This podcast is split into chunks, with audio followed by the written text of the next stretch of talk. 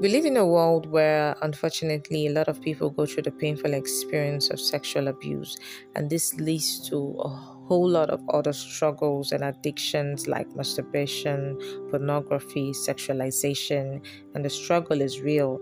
Personally, I have been there, and if you have been there also, then this podcast is for you. I want to introduce you to the Wholeness Podcast. It's going to be a weekly podcast that will help you find true healing, answer some of your questions, and support you on your journey of healing and rediscovery of purpose again. My name is Oviei Harry, and I'm going to be your host on this journey.